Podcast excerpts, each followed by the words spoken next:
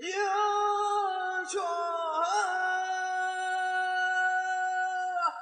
那个不回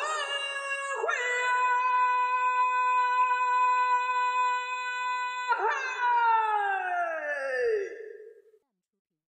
英雄的不回读诗书啊只在那梁山泊里住啊一壶浊酒论古今笑谈历史风云。各位好。欢迎收听文昌书馆的节目《说水浒道好汉》。今儿个咱们呢，书接前文。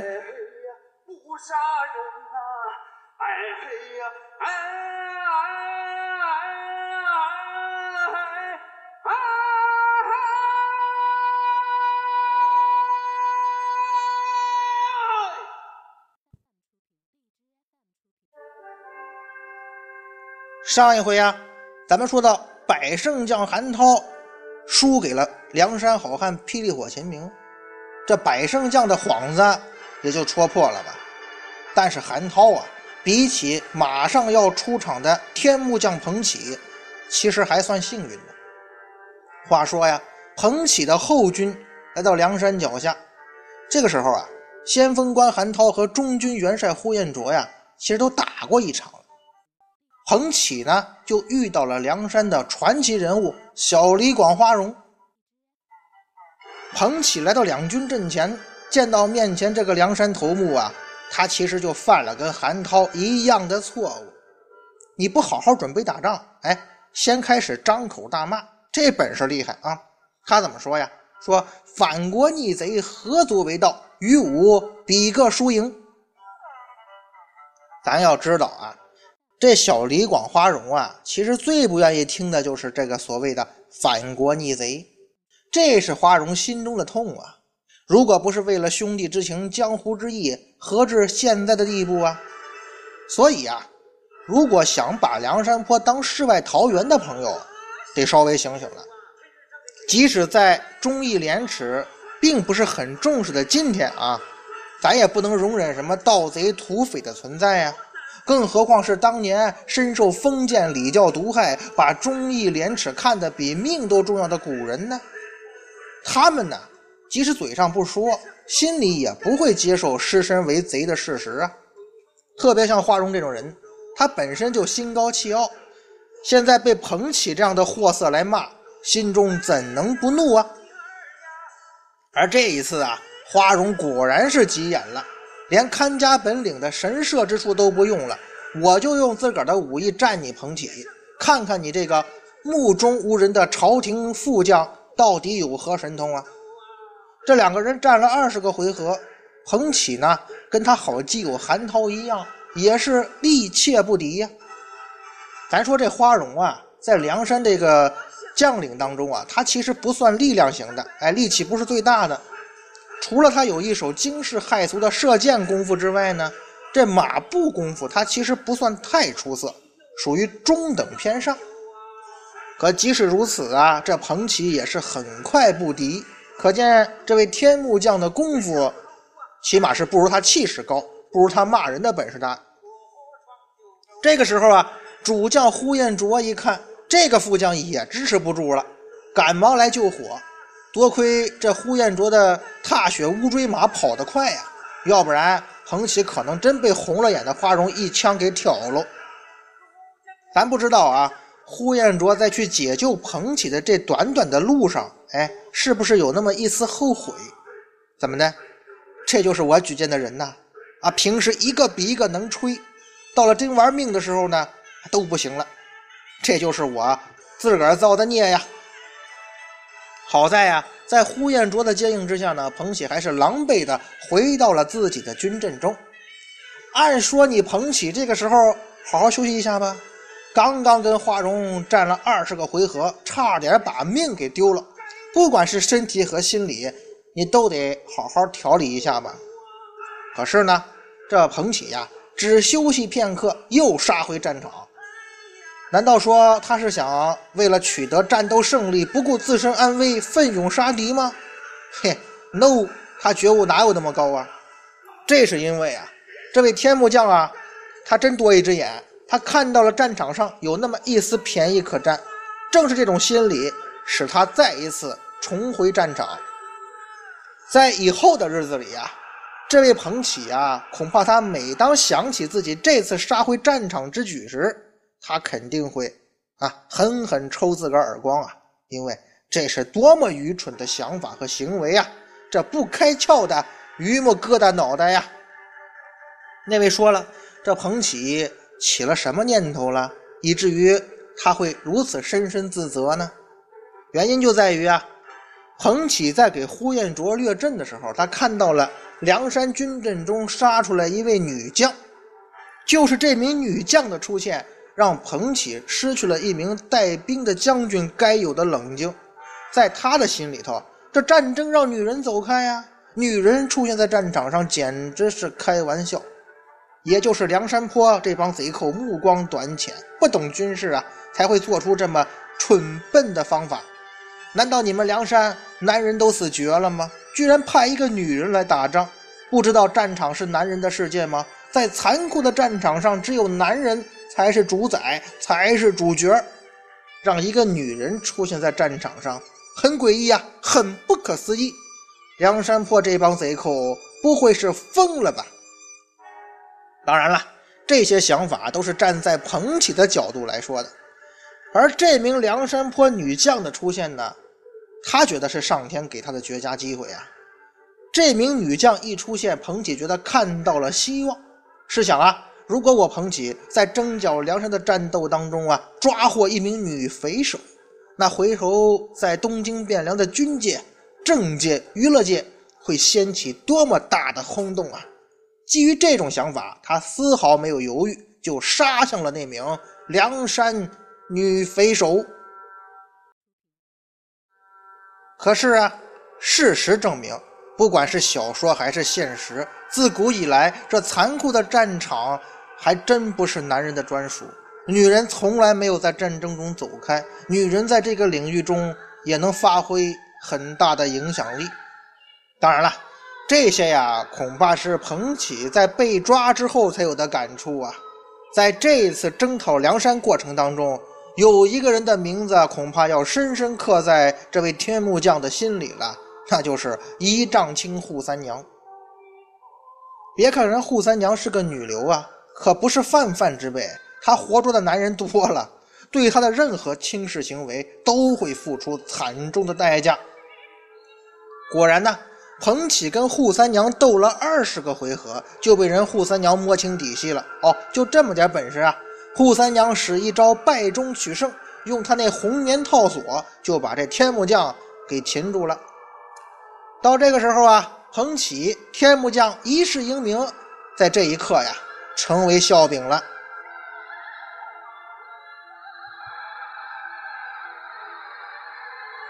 彭启被梁山一抓呀！他心知必死，可是没想到梁山待他还不错。书中写啊，宋江起身喝退军士，牵解其父扶入帐中，分兵而坐，宋江便败呀。这宋大哥呀，再一次使出他的独门绝技，所谓一哭二拜三撞墙嘛。这平常的凡夫俗子，在遇到宋江这独门三绝技的时候啊，无不是望风而降。其实宋大哥有这样的信心呢，只是今天呢是第一次在朝廷的将军面前使这一招啊，他心中啊稍微应该还是忐忑的，毕竟这在江湖上战无不胜的宋氏三绝，能否哎换得这大宋朝将军的好感，还是个未知数啊。这个时候，彭启连忙打礼呀：“小子被擒之人，李何就死。”何故将军以宾礼待之啊？咱说呀，这彭启他不光三三只眼哈，天目将他还真挺精明。这本来啊是个必死的局面，可现在呢，这局面很是出乎自个儿的意料啊！难道我面前这个梁山贼寇有什么猫腻儿？宋江在这个时候呢，接着说了。今者朝廷差遣将军前来收捕，本合严禁救俘，但恐不能存命，因此负罪交锋，误犯虎威，敢起恕罪呀。说：“彭将军呢，你呢代表朝廷来收捕我们，我们本来应该啊投降的，但是恐怕呢命不保，所以才跟你交锋，误犯了你的虎威，还请原谅。”咱们知道啊，人宋大哥这几句话呀，就是跟你客气客气，但是呢，客气的让人不知所措，无所适从。这就是宋江哥哥的低调之处啊！其实有时候啊，人的低调是一种很厉害的武器，只不过寻常人等往往看不出来呀。比如说彭起，彭起怎么答的呢？素知将军仗义行仁，扶危济困，不想果然如此义气，好蒙留存威命，当以捐躯保奏。说我早就听说您呐，将军仗义行仁，扶危济困。果然够意思。如果呢，您啊留着我这条命，把我放回去，我愿意呢向朝廷啊给保奏。咱们呢由彭起的这句话可以看出来啊，这位天目将啊小心眼儿挺多，哎，但是没什么大智慧啊，还是没听懂宋大哥的话。他更是没有看懂宋江这个人的低调啊！你真以为？人宋大哥是诚惶诚恐的尊敬你呢，哦，你这话竟然是妄想离开梁山，脱身回东京？你以为宋大哥是傻子呀？他看不出你这天目将的身份？凭你一个小小副将，还想什么到朝廷里舍身保奏？骗谁呢？于是啊。宋江当日将天目将彭起使人送上大寨，交与朝天王相见，留在寨里。宋大哥会上彭起的当吗？哎，这客套话一说完呢，就把彭起送上梁山大寨。当然，这个“送”肯定要带引号，就是押上去呗。好，你彭起这些骗人的鬼话呀，对山上那位说去吧。如果你能够把山上那位老大说动心了，那就算你本事。要不是看你是朝廷将军，对咱山寨以后的军事建设有作用，谁有耐心听你聒噪啊？到这个时候，天木将彭起呢，那是一点脾气都没有了，只能干瞪着天目，无计可施。天木将栽了，可百胜将还在呀。百胜将韩涛要为好基友彭起报仇，当然，他这个时候还不知道啊，其实天木将已经投降了吧。于是，韩涛带领三千铁甲连环马冲击梁山的军阵。这铁甲连环马那是真厉害呀！这种战争工具的优点呢，就是骑兵和战马都披上了防护力很好的铠甲，骑兵只露出双眼，战马只露出四蹄。这样呢，对方的弓箭伤不到己方，而且自己这边呢就可以肆无忌惮地进行攻击。远了呢就发射弓箭，近了呢就用长枪刺。这三千所谓铁甲连环马，那不就是古代的重型装甲部队吗？梁山的军阵哪里见到过这样的部队啊？稍加抵抗是溃不成军，各自逃生。在这种情势下。梁山的主帅宋江呢，却表现得很冷静和坚定。他冷静观察战场形势之后呢，立刻做出了失败的结论。然后宋大哥毫不犹豫、坚定地下达了命令，那就是跑、封紧、扯呼。当然了，这个跑的命令呢，不是宋大哥让传令兵去传的，而是呢。他本人用自己的肢体语言、行为艺术传递出来的。因为啊，主帅宋江转身向大本营梁山的方向跑了。兄弟们看见了吗？看到的就跟上，看不到的您呢自求多福吧。郁闷呐，宋大哥真是郁闷呐。本来吧，想在江湖同道面前证明一把啊，咱们梁山这帮喽啰们呢，也不是乌合之众啊。也想在山上那位面前展示一下自己的军事指挥才能，而现在呢，却被呼延灼的所谓铁甲连环马打回原形啊！原来梁山这帮喽啰们终究他就是乌合之众啊！原来自个儿那点军事指挥才能，在朝廷正规军面前啥也不是。想到山上那些正等着看自个儿笑话的嘴脸，宋大哥他窝心呐，因此败回梁山之后，他也不回大寨。书中写呀，他在鸭嘴滩小寨内驻扎。不过宋江哥哥这个人呢，最大的优点是他是个打不死的小强，他是越挫越勇。这次失败坚定了他要收复朝廷军官的决心呢。这帮人有本事啊，厉害呀，并借此呢改组梁山队伍。很快，梁山泊找到了对付铁甲连环马的办法，就是勾连枪嘛。勾连枪对付铁甲连环马，那是对症下药啊。再后来啊，梁山泊用了连环阴计，把金枪手徐宁，哎，骗到山上了。前面啊，咱们讲过徐宁上山的经过。这个时候啊，梁山泊众将的心呐，才算落了下来。金枪将徐宁的到来啊，让梁山，特别是宋江的信心倍增。当再次在战场上相见的时候呢，梁山也收起了骄傲自大的轻视之心，全力应对啊，要下决心打败呼延灼的铁甲连环马。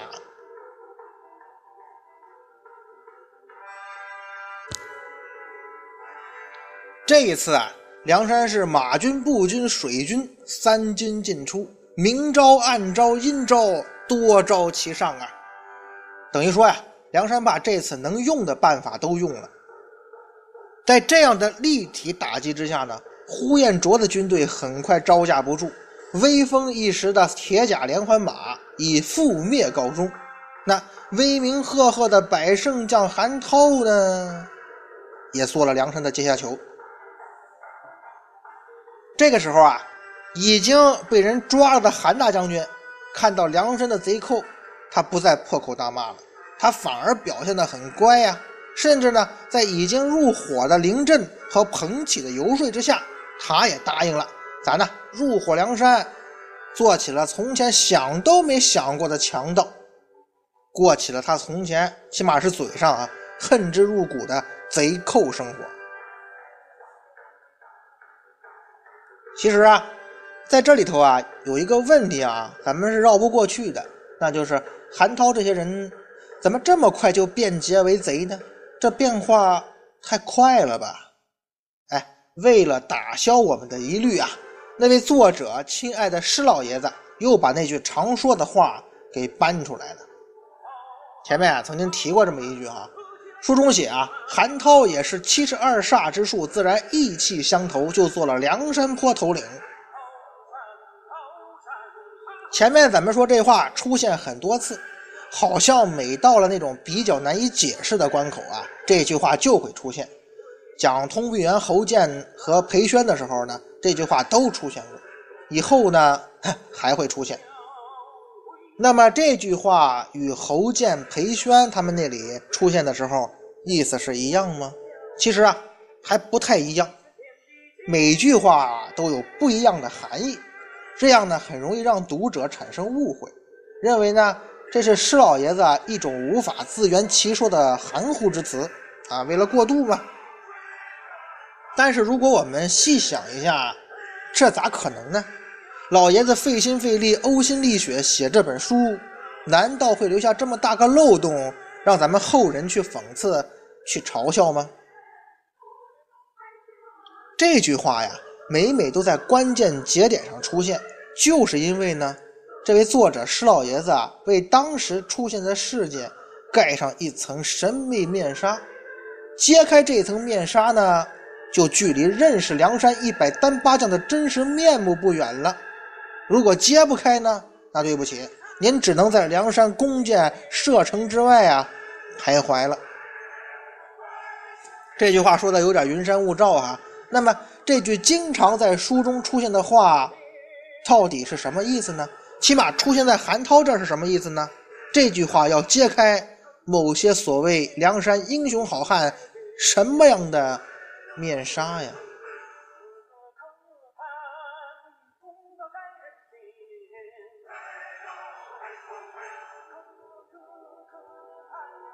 其实啊，要弄清楚这句话的意思，咱们首先要搞清楚一件事儿，那就是要先清除一下我们头脑中那种所谓超自然观念，也就是所谓的封建迷信思想。如果我们总是把《水浒传》中出现的人物和事件与上天、神佛这些联系到一起，那对我们读懂《水浒传》背后的东西是没有丝毫帮助的。只有用什么唯物主义、无神论的思想去看待，起码在以人的观点去看待这些人物的时候呢，咱们需要用以唯物主义的思想去分析。这样呢，把他们当成是个人，而不是神仙下凡啊或者星宿去看待，才能分析出一丝端倪。也只有用这种方法呢，才有可能揭开一些事情的真相。咱们知道啊，《水浒传》。水泊梁山所谓三十六天罡、七十二地煞，其实并不是上天注定的，也不是老天爷闲来无事鼓捣出来的，它是一些有心人精心设计策划的，是一场营销行为。既然呢是人为的，那么那些天罡地煞也就不要有什么顺应天意的骗人说辞了，他们所有的行为。都是个人问题，跟老天爷啊没半毛钱关系。既然如此啊，这所谓的自然意气相投是什么意思呢？韩涛跟宋江这些人有什么义气可言呢？起码在这个时候。当然了，如果要深究起来啊，含义太深了。《水浒传》无疑是一本通俗易懂的书。那之所以这本书这么多年来有这么多读者，和这本书通俗易懂有很大关系。那么，为什么作者要在这本书中弄这么一句模棱两可、含义不明的话呢？其实啊，恐怕是作者施老爷子有难言之隐。有多难呢？难道宁可被后来的读者误会，甚至被诋毁，也不明说？为什么这么说呀？咱先分析啊。其实咱们发现没有，这样一句话，所谓意气相投出现的时候呢，大多都是当事人两难的时候。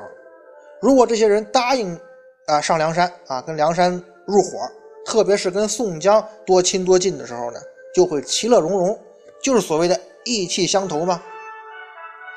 可是，如果你们不愿意跟宋大哥结交，那又会什么结局呢？还会意气相投吗？答案是否定的呀！如果你们这些人不跟宋大哥合作，肯定会因此丢了性命啊！也就是说呀，这些人是为了活命才答应宋江入伙，这些人是为了活命才答应宋大哥所谓义气相投的。韩涛呢，就是这种情况。咱们试想一下啊，作者施耐庵老爷子写了《梁山一百单八将》。而且这些人呢，都自称是英雄好汉。可是，如果他又在文中指出了这些人很多都是些贪生怕死之辈，那会不会影响到读者的阅读兴趣呢？再者说呀，人家这个施老爷子也得考虑考虑后来人的阅读能力嘛。像这种所谓的神秘面纱呀、模棱两可的语言呢，书中还有很多呀。咱们闲言少叙啊，日后再说。先说现在，天目将彭起和百胜将韩涛这两位共同为朝廷征讨梁山的将军呢，在梁山大寨中重逢了。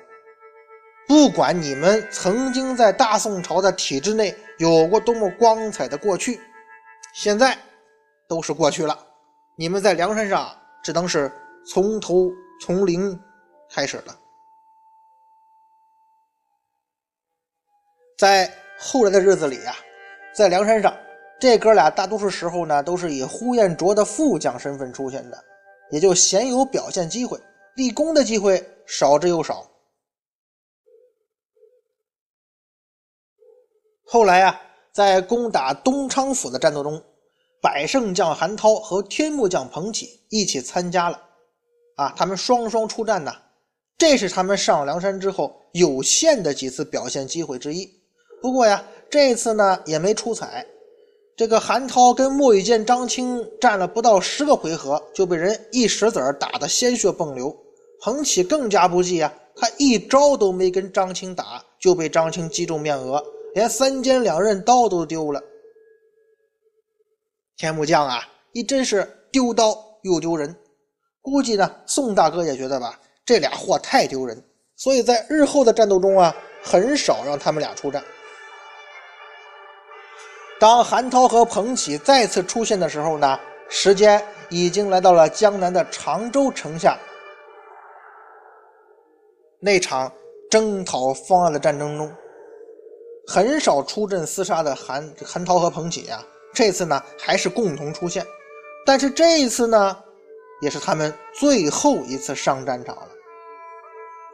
韩涛啊是被南军将领高可立一箭射中了面颊，掉下马来，又被跟上来的南军将领张进仁刺死。彭起呢想给韩涛报仇。却被张进仁偷袭，也死在这个人的枪下了。于是兄弟二人就这样共赴黄泉，都让张进仁给弄死了。书中写啊，宋江听到韩涛、彭起阵亡的消息，大哭了一场。而黑旋风李逵呢，带领手下三员战将杀进敌阵，杀死了高克力和张进仁，为韩涛、彭起报了仇。这也算是对他们的一丝安慰吧。后来呀，书中还说了，这个朝廷追封他们为义节郎。两位志向远大的将军韩涛与彭起驾鹤西去了。那他们的故事讲完，咱们的评选工作要进行了。这哥俩是英雄好汉吗？其实啊，咱们前面讲了那么多。英雄好汉和非英雄好汉，其中有一条很关键，就是贪生怕死的人是没资格来评选英雄好汉的。那么问题是，这韩涛与彭起二位将军贪生怕死吗？还有比他们俩更怕死、怕的丢人的吗？他们呢，丢人都丢到家了。这样贪生怕死、没有气节的人，您呐？还是别参加评选了。